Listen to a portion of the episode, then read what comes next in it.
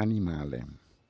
Sulle pareti di una stanza, in controluce, la sapienza delle mani può liberare uno zoo domestico.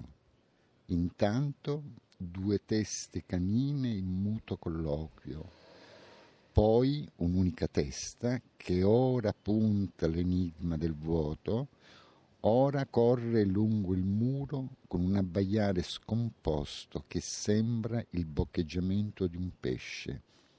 Altre combinazioni non sono escluse e la loro riconoscibilità non allenta il mistero dell'ombra. Da un gioco di contraffazioni sgorga una poesia. Per scriverla, per scrivere bisogna ostacolare la luce. Domenico Vuoto.